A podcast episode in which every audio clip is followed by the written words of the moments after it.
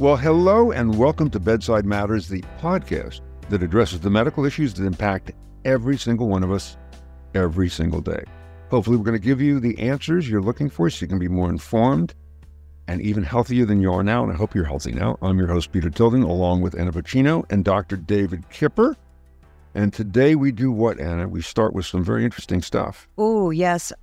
It's been a few episodes since I've had something to ask you, Dr. Kipper, that made me really uncomfortable. And this is the first thing we're talking about, something that I'm not happy to talk about, which is, why does it feel like something's biting me? We're going to be talking about that. You know, you feel like you're like, oh, I'm itchy. Did something bite me or not? And you don't see anything. And then we're going to dive into that. And then we are also going to be discussing needle phobia, which we've talked about before. And there's something you can do about it. I mean, we bring it up because most of the public, we'll find out from David what percentage of the public is scared of needles, but it's a lot. And it includes Dr. David Kipper. Exactly. He really does not like needles. And then, and this just happened, the body mass index was the way that you predicted mortality and health. There are all kinds of expectations based on that. That may no longer apply. There may be another way to figure out. This is exciting. How long you're going to live. And then say you get a pain in the middle of the night in your stomach. What is it? That's what our caller wants to know about. So that's today's show. You're going to learn a lot, and we'll start with. What's biting me? I was hoping that when we decided to cover this, you would say like, oh, it's just, you're just having a random itch or your nervous system's bothering you, but it could be microscopic bugs. Is this what we're talking about? I'm so upset. This is a pretty common call that I get. And somebody has a rash. It looks like a bite, but they don't know whether it's a serious bite. They can have different symptoms that can look differently. And now that we have telemedicine, the advantage that I have is that I don't have to leave the house. They can send me a picture, and then we can figure out what it is. So for those of you listening, you've all had a bite of some sort. So I want to just run through a list a little bit. And Anna and Peter, I want you guys to jump in if you care to guess what these things look like. Let's start with bed bugs, which are a form of mites. What do you think those look like? What's the bite or the animal? The bite. Oh, I wouldn't know. But I do know that when I check into a hotel, I've been told to put your suitcase in the tub first and then check the bed for bed bugs. But I don't even know what I'm looking for. Depending on the price of the hotel, you may want to put the luggage on the bed and you sleep in the tub and don't get near it. I'm guessing a bed. You know, I'm the worst for this, David, because, you know, David knows. I walk outside of the house for 2 seconds. I go to the mailbox. I come back through pants. And they all explode because I'm allergic. So a mosquito bite is huge. Yeah. A tick bite, I don't think I've had a tick bite. But I'm guessing bed bug bite has to be small, very small and itchy, really itchy. You're both right. They're small, they're itchy, they're red. But the thing about a bite, you want to ask somebody where they've been. And so if someone has not had an exposure where they could have been around a bee or a mosquito or a spider, and they've had a mattress for 17 years, I mean, those are the kinds of questions you ask. And that's what they look like. And they come in clusters. Scabies, by the way, is a form of a mite. Scabies. That's a problem at old folks' homes, right? Yes. They're highly contagious, but they're little tiny organisms. That's why I chuckled, Peter, when you asked me to describe them, because you can't. They're just so small. So if you have these kinds of clustered, red, itchy bites, and they can be anywhere, they tend to be more in exposed areas. So depending on what you're wearing to bed, that's generally where they come from. And those, of course, are not dangerous, and there's treatments for these. But bee stings, we've all been stung by a bee. We know what that feels like. Bee stings, however, can be serious. And so when someone calls you and they've got a big welt and there's some discoloration around the red bump, these things, first of all, you have to pull out the stinger if you can. But if you've been stung by a bee, and you get that phone call, the first question you have to ask is if you've been stung before, because if you have been stung before and you have an allergy, people can get anaphylaxis from this. This is where you get this overwhelming allergic reaction that can actually give you a tight chest. You can have trouble breathing, and it can be life-threatening. So bee stings are generally not so dangerous, but they certainly can be. Flea bites. Where do you think you're getting flea bites? Don't say please. I mean, where on your body are you getting the flea bites? Your ankles, because of the rug and the sofa, right? Yes. And they're also like the bed bugs. They're small, they're red, they come in groups. I hate this conversation. Yeah. Well, you asked for it. I know. But yeah. Can I tell you the coolest thing? I'll tell you why this came up. It actually came up, David and I were at breakfast. My son had called him and said, which I didn't know, that he had a bite. And David goes, take a picture and send it to me. So he takes a picture, sends it to him. David, of course, while I'm eating, shows me his phone and expands the size of the bite to 100 plus and says, look at this. What do you see? There's two punctures there. That's how you know it was a spider. Oh. Now I put down my fork and I no longer want my eggs or anything on my plate because that was in my face. But David says, and then shows me what a black widow looks like. This is very identifiable. But I love that David could identify it on the phone that quickly. And then can I say what you did too, which was really cool? You said to Ben, take a pen and draw a ring around the outside of it.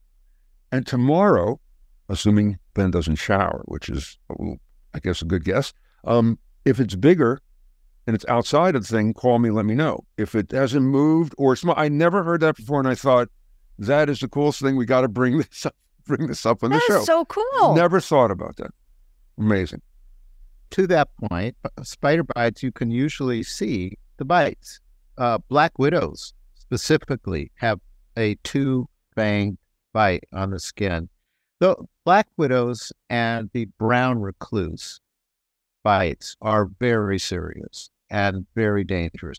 So if you get a bite of any type and you start to develop fever, chills, never mind the redness and the ugliness of where the bite was, but if you're getting systemic symptoms, you have to call the doctor because especially with those kinds of spiders, they can be lethal. So you have to be very careful.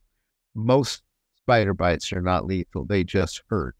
And some of it has to do with how long afterwards you get your symptoms.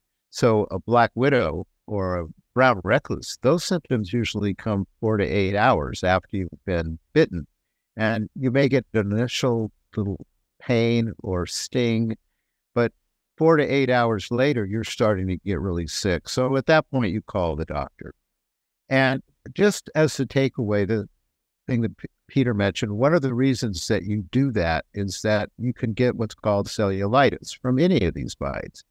And cellulitis is where the tissue around the bite breaks down, becomes infected, and cellulitis can spread through the system and be very dangerous. That's the point where you need antibiotics. It's also, does it get into your blood? Is that what the infected part gets into your bloodstream? Is that why it's so serious? Yes. Okay. It first gets into the tissue and it spreads out. You draw that circle around it, usually the next day it's still a little bigger. You start the antibiotics, and if the antibiotics are not appropriate, it's just going to keep getting bigger, and at that point, you have to go to the hospital. So that sort of helps the doctor know. That's amazing. I feel like that should be one of those things that everybody knows. There are some things that one should do to have in their homes as a prevention, because we're all going to get bitten by something. First of all, get your tetanus vaccines because a lot of these biters carry tetanus. And really? You need a tetanus update every 10 years. I thought it was just rusty nails. Wow. Who knew? No, you can get it from insect bites. Have a topical antibiotic at home. So Baclofen or Neosporin. Have a topical corticosteroid like Cortaid you can buy over the counter. That'll help take down the inflammation. You might even ask your doctor to have a small dose of oral steroids just in case you are someone that's going to get some kind of severe allergic reaction.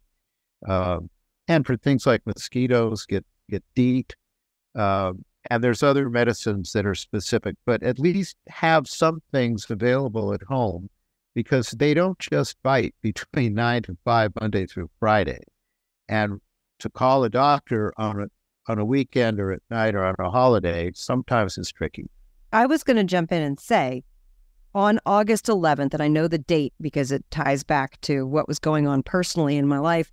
On August 11th, I was at my friend's house, sitting on her back porch up here in the San Inez Valley. There are lots of all kinds of spiders out here in the country.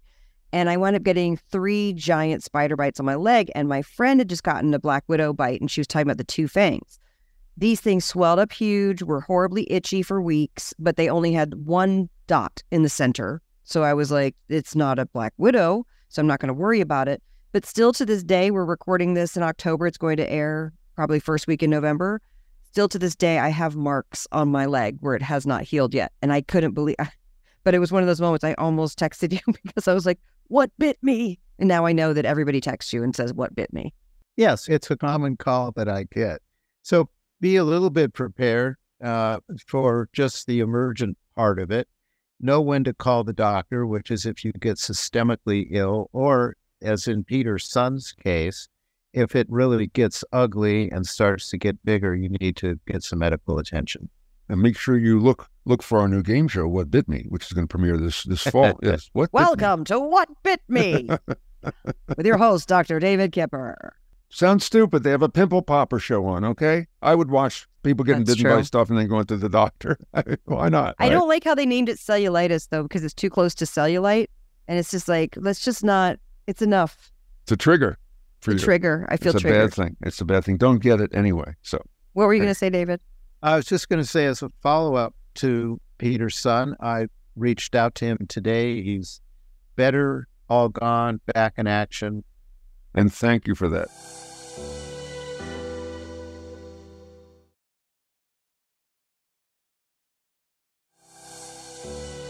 We're going to talk about needle phobia, which I'm glad that, like, I have a lot of questions about it. Needle phobia, how do you get around it? We've talked about some different things that are coming out to help people.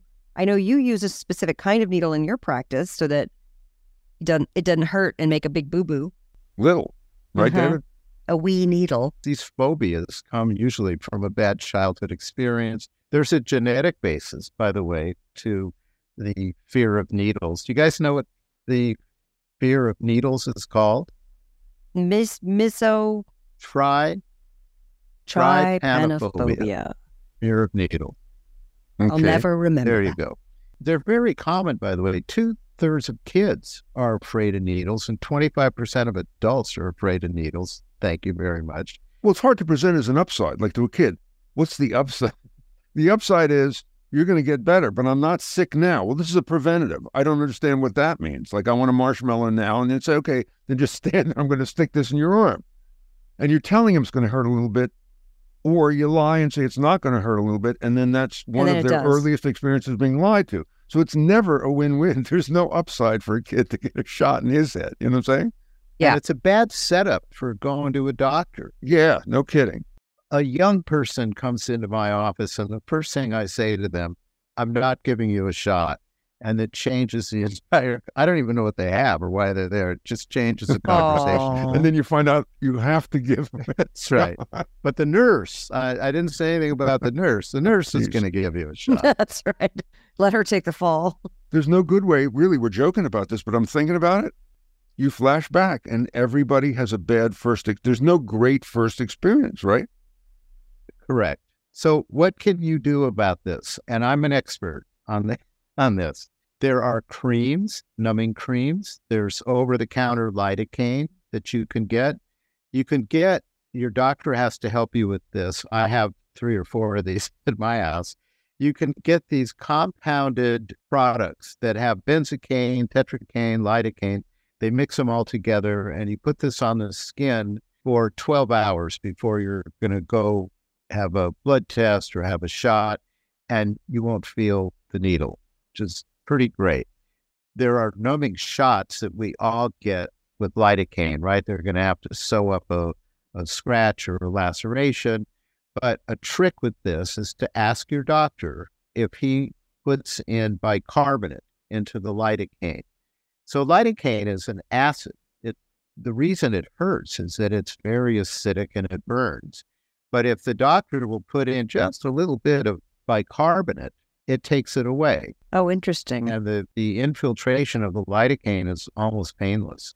next year, 2024, the FDA has approved FluMist, which is going to be a new flu vaccine. FluMist has been around, but you have to go to a doctor. You have to get a prescription. This is going to be now something you can get easily. You can give it to yourself. You can give it to your friends and family. And it's a nice way, if you're a kid, to get a flu vaccine. It takes the fear out of that. Weren't you talking about on an earlier episode the little patch that's going to deliver stuff too? We talked about the octopus pouch. Remember the octopus pouch, yeah. The Chinese made this little pouch that you put on the inside of the cheek, so that's available. You could put ice on the skin before the shot. That'll make a difference. If you had a vibrating device above the area on your skin where you're going to get the shot, it disrupts the nerve pathways to the pain centers, and it really helps take away any discomfort from a shot. So there's that. We talked about small needles. The size that you would like to ask your doctor about is something on the level of a 32. The smaller the number, the bigger the needle. So a size 16 needle we use to draw up medicine, and we typically give medicine with anything from a 27 needle all the way up to a 32 needle. The 32 you barely feel. So ask your doctor if they have... So wait a minute. You were suggesting that people listening to this show saunter into their doctor prior to a shot and go, I'll have a doc, 32. I'll have a 32, and if you could tip a little bit bicarbonate in there, there's a little something in it for you. I mean, is it with your mixologist at this point? And please, use the vibrator. It's worth an ask. You can call before you go and say, do you have these? And if they don't, maybe you bring them in. So, David, one big thing. Let's revert to the beginning for one more second. What's the name again of the stuff that you said the doctor can give you at the pharmacy, the compound pharmacy? What is that called? It lasts 12 hours. It's a compounding of all these different cane products. So it's lidocaine, benzocaine, tetracaine. Those are the three cane brothers. And they can mix all that together, and you can get this compounded. The doctor can order this for you. But what am I asking the doctor for? The canes? You're asking for the numbing compound. Numbing compound. There you go. That's okay. Which, by the way, as a lady who's gone in to have the cosmetic Botox and filler injections, they put the numbing compound, so I'm familiar with that.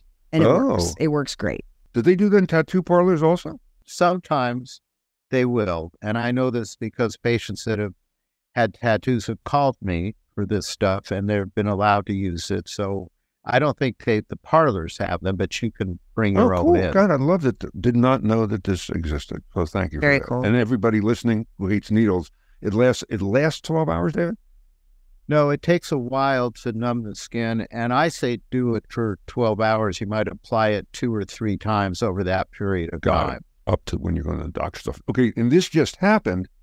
BMI, apparently, body mass index, is no longer the best predictor for mortality. Was it a good predictor anyway, David, BMI? It was the best thing that we had, but it was very, very complicated. And in all the years I've practiced, I knew what the numbers meant, but I have no idea how you calculate them. Listen to how complicated this is. So it's calculated by taking your weight in kilograms and divide that by your height in meters squared.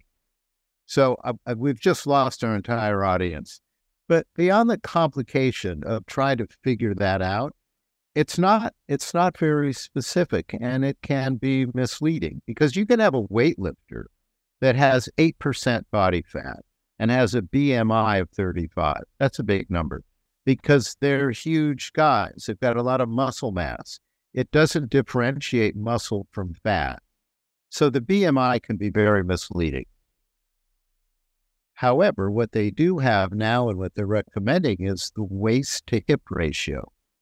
So you measure your waist at the belly button, and then you measure the hips. And you can go anywhere around the buttocks, or if you don't have a big buttocks, you can go around the fattest part of your thighs. And that becomes your waist to hip ratio. the lower that ratio, the healthier you are overall. Wait, so are you dividing the belly by the hip or the hip by the belly to get the ratio? It's the circumference of the waist divided by the circumference of the hip. Okay. And a good number is one. If they're equal, that's a good number. If they're less than one, it's even better. Well, there's not going to, I mean, I know there's all different body types, but a lot of us women have much wider hips than waists. So you're, you know, so we're sorry, screwed. But, well, you're a little more vulnerable. Well, wait a minute. You want 1 to 1. You want it to be like straight down, right? That's the best. Yes. And then better than that is stomach is, around the stomach is thinner and the hips are bigger, correct? Yes. So that's, so you're in a better shape if you're, but let's say that's the ratio, Anna, right? Oh, I just did mine. It's 0.76. You're in good shape. But this indicator really is far more predictable of all-cause mortality and chronic illness like hypertension, cardiovascular disease, diabetes, even cancer, some people feel is related to this ratio. So this is what we're going to be using going forward. And it's a lot easier because you can do this at home with the tape measure. And if you think about where most people over 50 are carrying their weight, it's in the belly. And it's that belly fat that causes insulin resistance. Oh, there we go. That was going to ask, what is it about? Got it. It's interesting to me as a clinician because it's impossible for me to calculate someone's BMI. This is not so tough. I can do this in the office. Isn't technically the BMI faulty too? Because like you said, with the weightlifters, like, don't you need to really go into like a submersion tank for them to be able to measure your muscle mass versus your fat mass and adipose tissue? Yeah. That's exactly the point. But who's going to go to like the local university and jump in a dunk tank? Well, by the way, where this is important is that insurance companies, health insurance companies, might not give you medication that you need because your BMI is off. To get weight loss medicines, to get these semi-glutides, you have to show a BMI that's over 35. And you could have a BMI of 33 and be overweight, or 30 and be overweight. But you will be excluded from getting your medication because of that. It won't cover it. Yeah. Right. You're not obese enough. Like, what? Yeah, there's a guy in a room who an actuary who figures out what obese enough is and what's going to cover it. Speaking of that, Dave, before we move on to our caller, I'm curious, as you're seeing Hollywood celebrities, not that you know, but I'm just saying, if you see celebrities and actors, it's every time I see somebody who's lost weight, my wife goes, oh, I bet they're on the Ozempic. It's people who have you've known for 30 years who've never lost weight, in movies, everywhere, and all of a sudden, they're thin. Is this Ozempic thing out of control at this point, and are there going to be repercussions to that? I would say there are a lot of people using these medications. My feeling is that if you're overweight and you're struggling with getting a normal weight, there's great health benefits in this. But you're right, someone that you haven't seen for a while shows up and they're half their size, you're going to, first place you're going to go is you're taking these shots or you're taking that pill. And on the other hand, it's a tremendous health benefit to be lean. I mean, I don't blame people for not saying it because everyone seems to be completely crucified if you do it or if you don't do it. If you're fat, you're crucified. And if you lose weight, you're crucified. You know what I mean? Like, oh, you cheated. You cheated. You used those up. I don't know. The whole discourse is pretty nasty right now. Hopefully we can, as a society, work that out and let people make their own decisions. I was just wondering if there's a reckoning coming, like when you stop it. Probably. Did they find out that 6 months later, this happens and you regain the weight and then your head goes. That's a good question. I know a lot of people who are celebs who lost weight, gain weight for a movie, for thing. And it's really painful and not healthy. So this is so new that I didn't know if there's a rebound to this too. You are going to gain your weight back if you don't exercise and you don't adopt some healthy eating pattern. Yeah, you go back to your old way of eating. So as long as you're on that medication, and by the way, people can stay on that medication a long time. But if you're not going to adopt healthy lifestyle issues, and sleeping is in there too. You have to try to make sure you're sleeping well. then yes, you are going to gain your weight back. So hopefully this medication is a great way to get the ball rolling, so to speak. Right. All right. And then, hey, what about me? Which gives you an opportunity to ask Dr. Kipper a question. Here's the question for today. Hi, Dr. Kipper. I was laying in bed the other night and I had a terrible stomach ache, and I was just wondering, when's the time that I'm supposed to go to the hospital or be worried that I should go to the hospital? So please give me an answer. Thanks. Bye. Which is, I'm guessing, a question a lot of people have, David, is when is it like, when is this real? When is this an organ thing that's telling me you've got to go to the hospital right now? Again, another very common question I get, and it's usually late at night or it's on a weekend when it's not a simple phone call. So if you think of your abdomen and your pelvis, that area, as a pizza, a big round circle, or a pie, however you want to think of this, and you divide it into 4 quadrants, and you first have to know where the pain is. So the first question I will ask somebody is it in the upper quadrant, the upper left, the upper right, lower quadrants? And each one of those carries a different diagnostic possibility. In the upper right quadrant, you're going to get gallbladder pain. In the upper left quadrant, you're getting your ulcer pain, your reflux issues, and you can, in fact, get heart issues. And the lower right, you can get appendix pain and ovarian pain. I think we talked about this before, that if you draw a line, imaginary, between your belly button and the top of your right hip, in the middle of that imaginary line, if you press down, that's your appendix. I had this case 2 weeks ago where a woman called me, said, my daughter is making sure that I call you.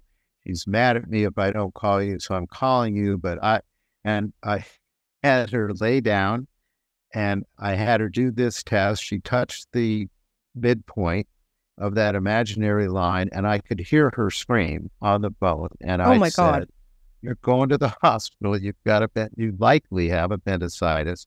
And 2 hours later, she had her appendix out. So there are things that you can pay attention to and think of when you're home.